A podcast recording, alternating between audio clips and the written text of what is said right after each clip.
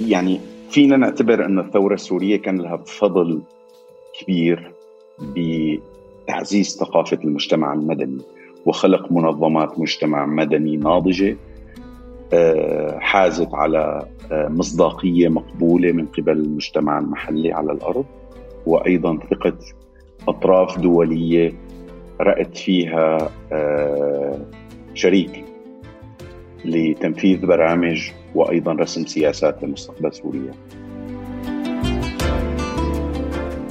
وهذا كان بيستلزم التغاضي عن أشخاص فاسدين أو متحرشين أو ما لهم علاقة بالثورة. ما بتفهم أصلا ليش في بعض الناس إلى الآن موجودين بمواقعهم على الرغم من أنه فسادهم صار مشهور وعلني. لكن بيقولوا لك ما بينشال ليشيلوا اللي دعموا.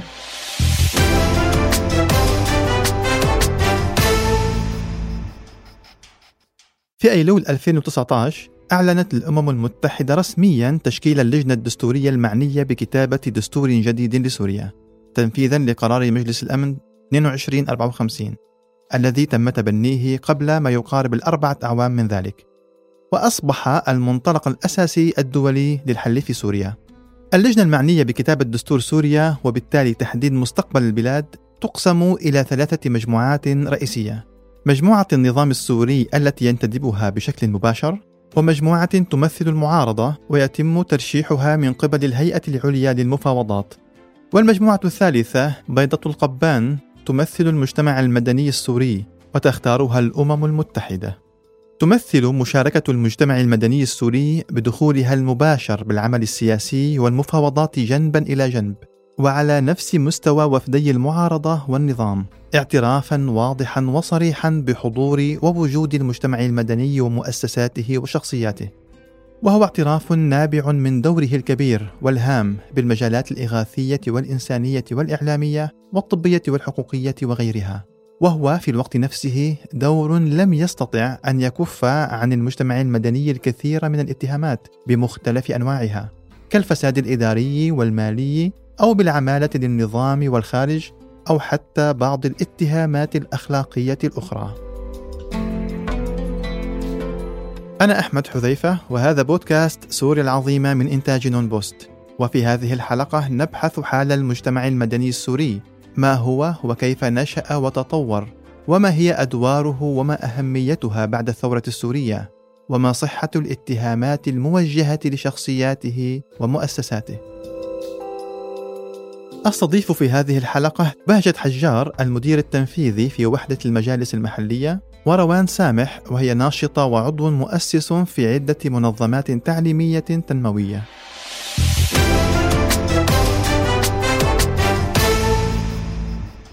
لنسأل بداية ما الذي نعنيه عندما نقول المجتمع المدني؟ أو بمعنى آخر ما هي المحددات التي تطلق على أي مؤسسة أو جسم ليصبح داخلا في تعريف المجتمع المدني دعونا نستمع إلى بهجة حجار المجتمع المدني بشكله العام هو عبارة عن أنشطة آه، تطوعية مدنية لخدمة لخدمة المجتمعات المحلية التي تتواجد فيها. بينما منظمات المجتمع المدني هي عادة المنظمات الغير حكومية وغير الربحية اللي لها وجود بالحياة العامة وبتعبر عن اهتمامات وقيم أعضائها وقيم الآخرين في هذا المجتمع المحلي التي تنتمي إليه. وعادة تستند إلى آه، مصالح وقيم واعتبارات أخلاقية وثقافية وسياسية وأحيانا آه، دينية أو حزبية. أما عن تطور المجتمع المدني في سوريا قبل الثورة فيرى بهجة أنه مر بثلاثة أطوار متمايزة الصعود في مرحلة بناء المجتمع والدولة وما بعد الاستقلال ثم التراجع والهبوط في مرحلة حكم حزب البعث وصولا إلى صعود محدود وضئيل بعد وصول بشار الأسد إلى السلطة مطلع الألفية.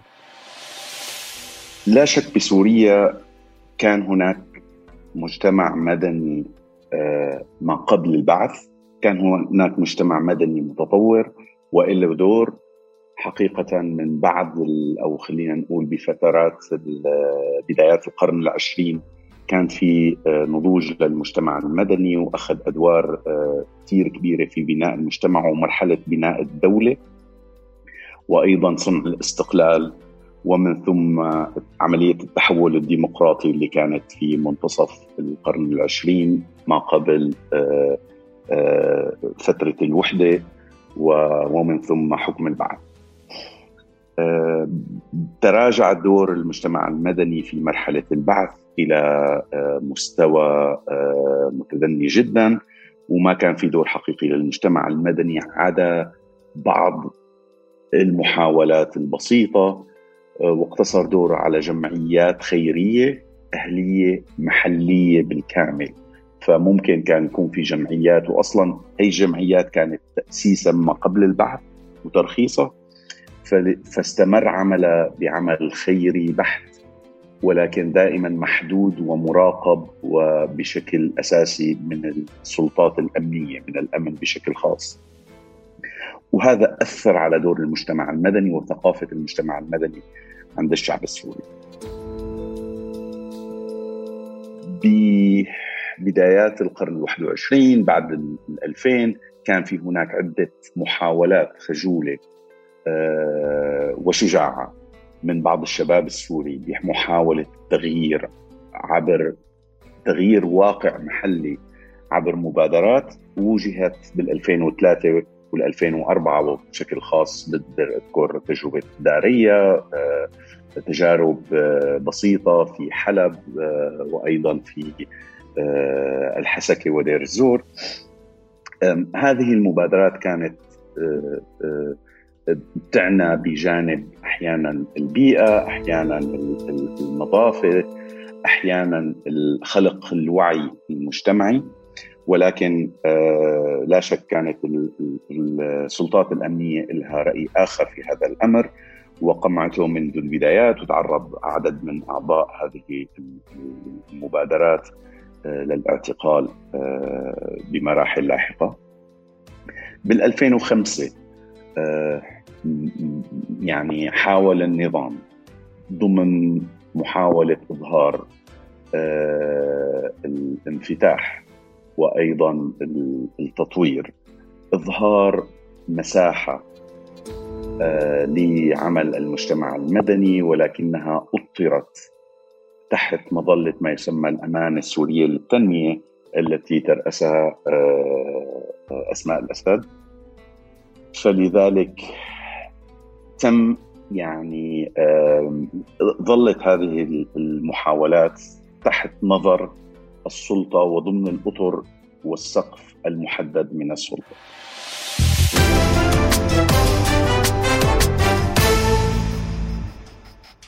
مع نهاية العقد الأول من الألفية عام 2011 اندلعت الثورة السورية والتي كانت مرحلة فارقة في تاريخ المجتمع المدني السوري من حيث التطور والنضج حسب ما يرى حجار وهو رأي توافقه به روان سامح. سوريا ما قبل الثورة ليست كما هي بعدها فينا نقول تماما أنه بعد الثورة عشنا تجربة أن نكون مجتمعا مدنيا. بقدر ما هو إنجاز بقدر ما كان فيه مطبات كبيرة هي في الحقيقة انعكاس لسلسلة مشكلات واجهتنا ومنعتنا من الوصول للحلم الأكبر يلي كان في داخلنا من بداية الثورة وهو تحقيق الحرية والعدالة للإنسان السوري. ولكن كيف تشكل المجتمع المدني السوري بعد الثورة بالضبط؟ وكيف تطور؟ فينا نقول أنه في سوريا ما قبل الثورة لم نكن نملك مجتمعا مدنيا حقيقيا. بمعنى وجود مجموعات فاعلة دون تقييد نشاطها أما بالإغلاق أو بالاعتقال باستثناء مبادرات قليلة كانت مقيدة ومحدودة. بالإضافة للسماح لبعض الجمعيات الخيرية ولكن أيضا برقابة شديدة. لكن لا يعني أنه لم يكن هناك وعي للواقع من فئات من الشعب السوري. هذا الوعي بالضبط هو اللي أدى لانطلاقة الثورة السورية يلي بحد ذاتها ما كانت ثورة تجمعات مدنية منظمة كنتيجة منطقية للي حكيناه وإنما تشكل الحراك الشعبي من قبل أفراد في الغالب. مثلي ومثل كتير شباب ثوريين ما كانوا اختبروا وتدربوا على العمل المجتمعي. لكن حاولوا تنظيم أنفسهم ضمن تنسيقيات. فينا نقول إنه هاي التنسيقيات كانت أولى الأشكال التنظيمية الواسعة وغير المقيدة للمجتمع المدني السوري. طبعا هي واسعة ولكن في نفس الوقت سرية بمعنى أنه أدوات وصولها لباقي أفراد المجتمع كانت محدودة. هاي التنسيقيات حاولت تنظم نفسها وتطور نفسها بشكل أكبر ووصلت ل آه، فينا نقول اتحاد عام لها. وخلينا نسمي أنه هي أفضل ما وصل إليه آه، التنسيق في مجتمع المدني السوري فيما بعد الثورة السورية وقبل تحرير المناطق.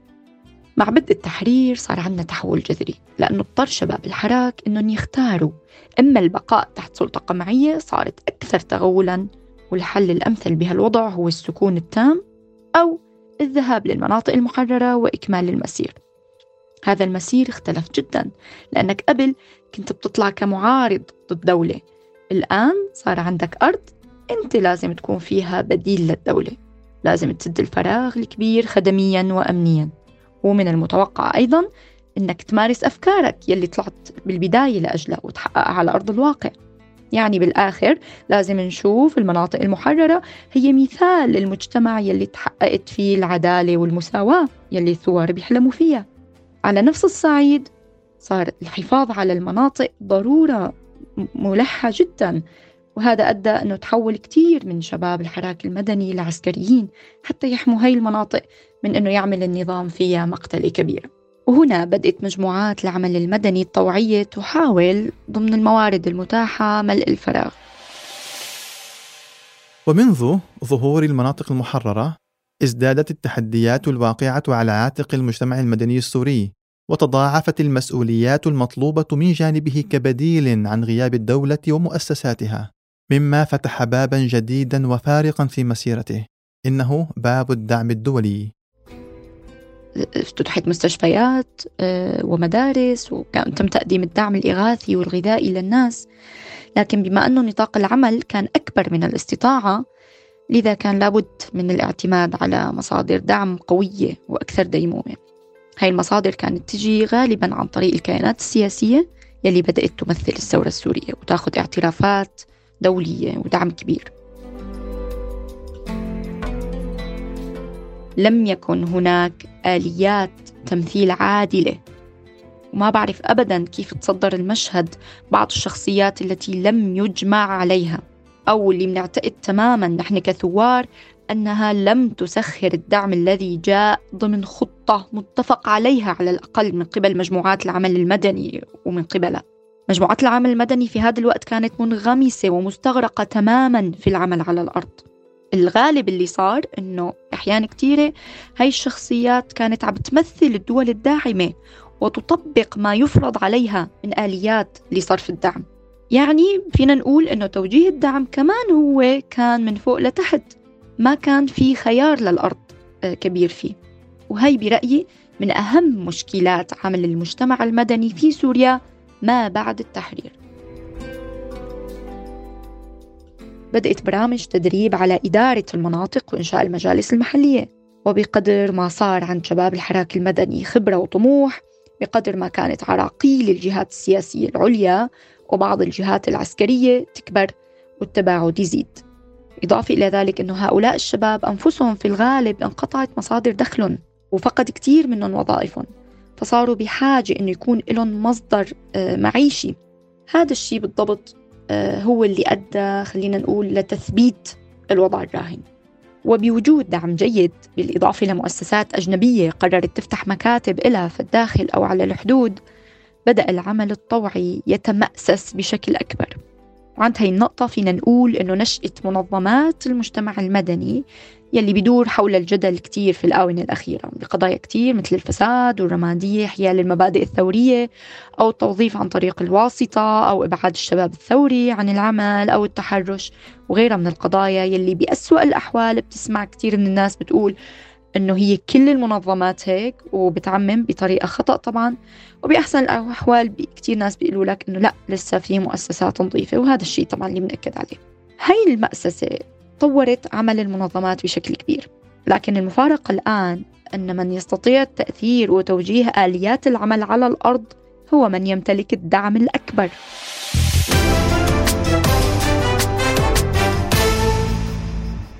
في عديد من الحالات لم يكن هناك سياسات واضحة من قبل المانحين أو من قبل السلطات المحلية من مجالس محلية أو سلطات أمر واقع موجوده على الأرض بإلزام منظمات المجتمع المدني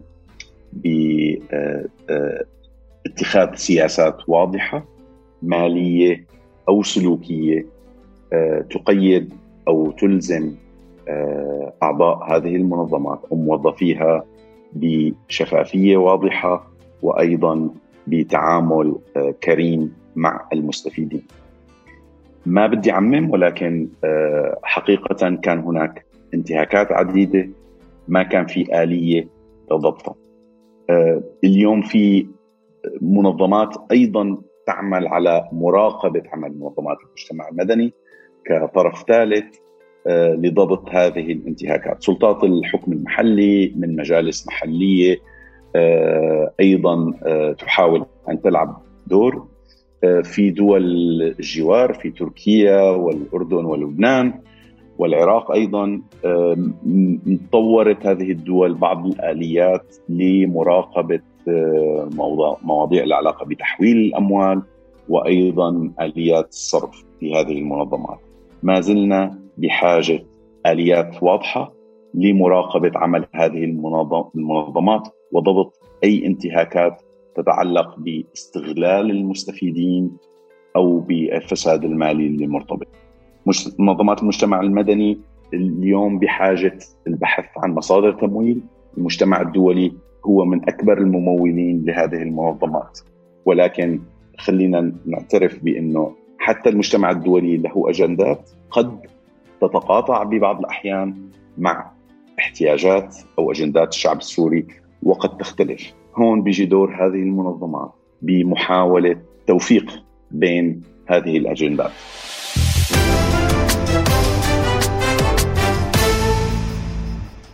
ولكن من الناحية الأخرى وكما ذكرنا في المقدمة نجد أن المجتمع المدني السوري ورغم كل هذه السلبيات الموجهة إليه استطاع أن يحجز لنفسه موقعا مرموقا في العملية السياسية التفاوضية والانتقالية السورية. فكيف كان ذلك؟ وهل كان دوره داعما للحل السياسي أم معطلا له؟ لما آه، بدأت العملية السياسية آه، تتأطر ضمن إطار أممي ضمن إطار الامم المتحده بقرارات أممية واضحة كان في هناك مبعوثين دوليين لهم خطط لهذه العملية السياسية كان دائما في آه، آه، ملاحظات على المعارضة السورية بموضوع التمثيل، كان دائما سؤال التمثيل هو سؤال جوهري للمعارضة السورية، من تمثل وآليات تمثيل هذه المعارضة. للالتفاف على هذا الموضوع كان آه، بمراحل لاحقة نظر إلى المجتمع المدني السوري بأنه حقق مصداقية مقبولة على الأرض وأيضا وصول دولي مقبول جدا يؤهله للعب دور بهذه العملية السياسية. لما المجتمع المدني، المجتمع الدولي وأيضا المبعوث الخاص للأمم المتحدة أطلقوا آه، السلة الدستورية كسلة بداية ضمن عملية التفاوض ضمن قرار 2254 كان هناك آه، تقسيم لأعضاء اللجنة الدستورية إلى ثلاث أقسام. قسم يمثل النظام قسم يمثل المعارضة وثلث يمثل المجتمع المدني. وهو اعتبر إنجاز قدر يحققه المجتمع المدني ولو كان على الورق فقط. لأنه حقيقة تنفيذ هذه الخطة لم يكن آه، مستقلا. لم يحقق يعني لم يكن هناك دور للمجتمع المدني السوري باختيار أعضاء هذا هذه الحصة أو أو اللجنة الدستورية أو حصة المجتمع المدني أو ما يسمى الثلث الثالث. أنا بشوف بشكل شخصي أن دور منظمات المجتمع المدني ليس دور تفاوضي وإنما آه، يندرج تحت آه، إطار دور المراقب. واحد مراقب لعملية التفاوض. اثنين دور استشاري تقني. بيفتح ملفات تقنية تساعد بدعم عملية المفاوضات ثلاثة دور مناصرة وتوعية على الأرض. مجرد وجود منظمات المجتمع المدني ضمن العملية السياسية أو العملية التفاوضية هو أمر إيجابي لأنه دور المجتمع المدني هو هو نقل نبض الشارع احتياجات الناس. رؤية الشعب السوري لهذه العملية التفاوضية واحلامه ومطالبه. ولكن فعليا ما فينا نقول إنه كان معطل أو داعم لأنه العملية التفاوض أصلا معطلة منذ نشوئها وما في أي تقدم أو جدية من قبل المجتمع الدولي أو من قبل النظام بشكل أساسي وداعميه بدفع بعملية تفاوضية جدية تفضي إلى حل سياسي لهذا الصراع أو هذا المقتل السوري. اليوم المجتمع المدني له دور حقيقي بعمليات توثيق الانتهاكات وهي دور أساسي كجهه تدعم حقوق الإنسان فلذلك هذا الدور دور أساسي بتلعبه آه، منظمات المجتمع المدني قد يكون آه، هناك أثر هذا الأمر يكون في عملية العدالة الانتقالية أو عمليات التحقيق وأيضا إدانة المتهمين بارتكاب جرائم ضد الإنسانية.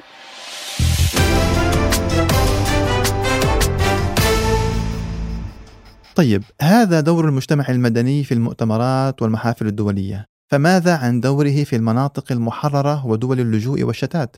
هل يمكن أن نرى كيانا سوريا ممثلا للمجتمع المدني هناك؟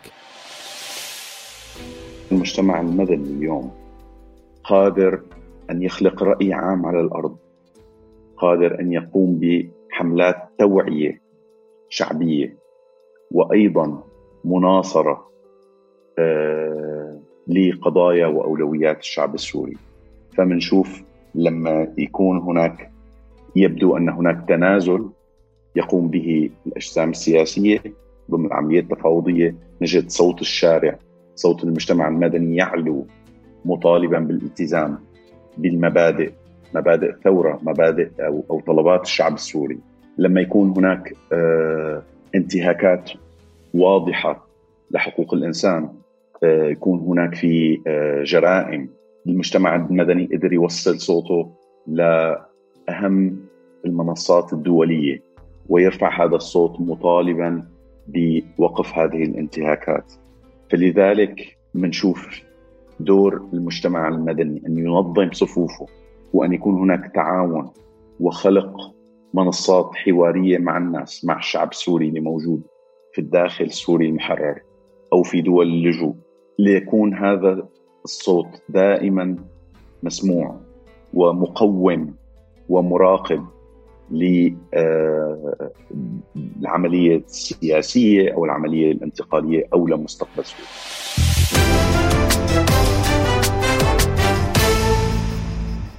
بناء على ذلك ماذا عن المستقبل؟ ما الذي يستطيع المجتمع المدني أن يحمله لسوريا في ظل غياب أي أفق قريب وما هو مستقبله؟ المجتمع المدني اليوم قدر يفرض نفسه كلاعب أساسي بحاضر سوريا ومستقبلها. اليوم ضمن عملية دستورية ولو على الورق ولو كان شكلي ولكن هو له الثلث. هذا الكلام رمزيته بتقول إنه المجتمع المدني سيكون له دور سواء في العملية التفاوضية إذا صار في عملية تفاوضية جدية أو العملية الانتقالية أو بناء سوريا المستقبل وإعادة إعمارها. إعادة إعمارها بكل مفاهيمها المؤسساتي المجتمعي والعمراني والسياسي. المجتمع المدني له دور بنظم عملية العدالة الانتقالية. له دور أساسي بشوف بصياغة العقد الاجتماعي الجديد. وأيضا بإعادة الاعمار. فعالية سياسية وحضور اجتماعي، نشأة ونضج في الثورة، ثم سير مع الداعمين الخارجيين بعيدا عنها. حضور في الواقع والمستقبل ومحاولة لإيصال صوت المجتمع. أدوار كثيرة لا تقل عن السلبيات والاتهامات الموجهة للمجتمع المدني السوري هذه هي التناقضات التي تبدو عند النظر للوهلة الأولى اليوم للمجتمع المدني السوري. ولكن وبنظرة أعمق نجد أن مستقبل أي حل سوري سواء في المخيمات أو في المؤتمرات يجب أن يمر من خلاله. هل المجتمع المدني هو الثلث المعطل أم الثلث الميسر؟ نترك الحكم للأيام ولكم. شارك بإعداد هذه الحلقة الصديقان عبيد عامر ويوسف موسى. استمعوا إلينا عبر أي منصة بودكاست تفضلون. ألقاكم على خير.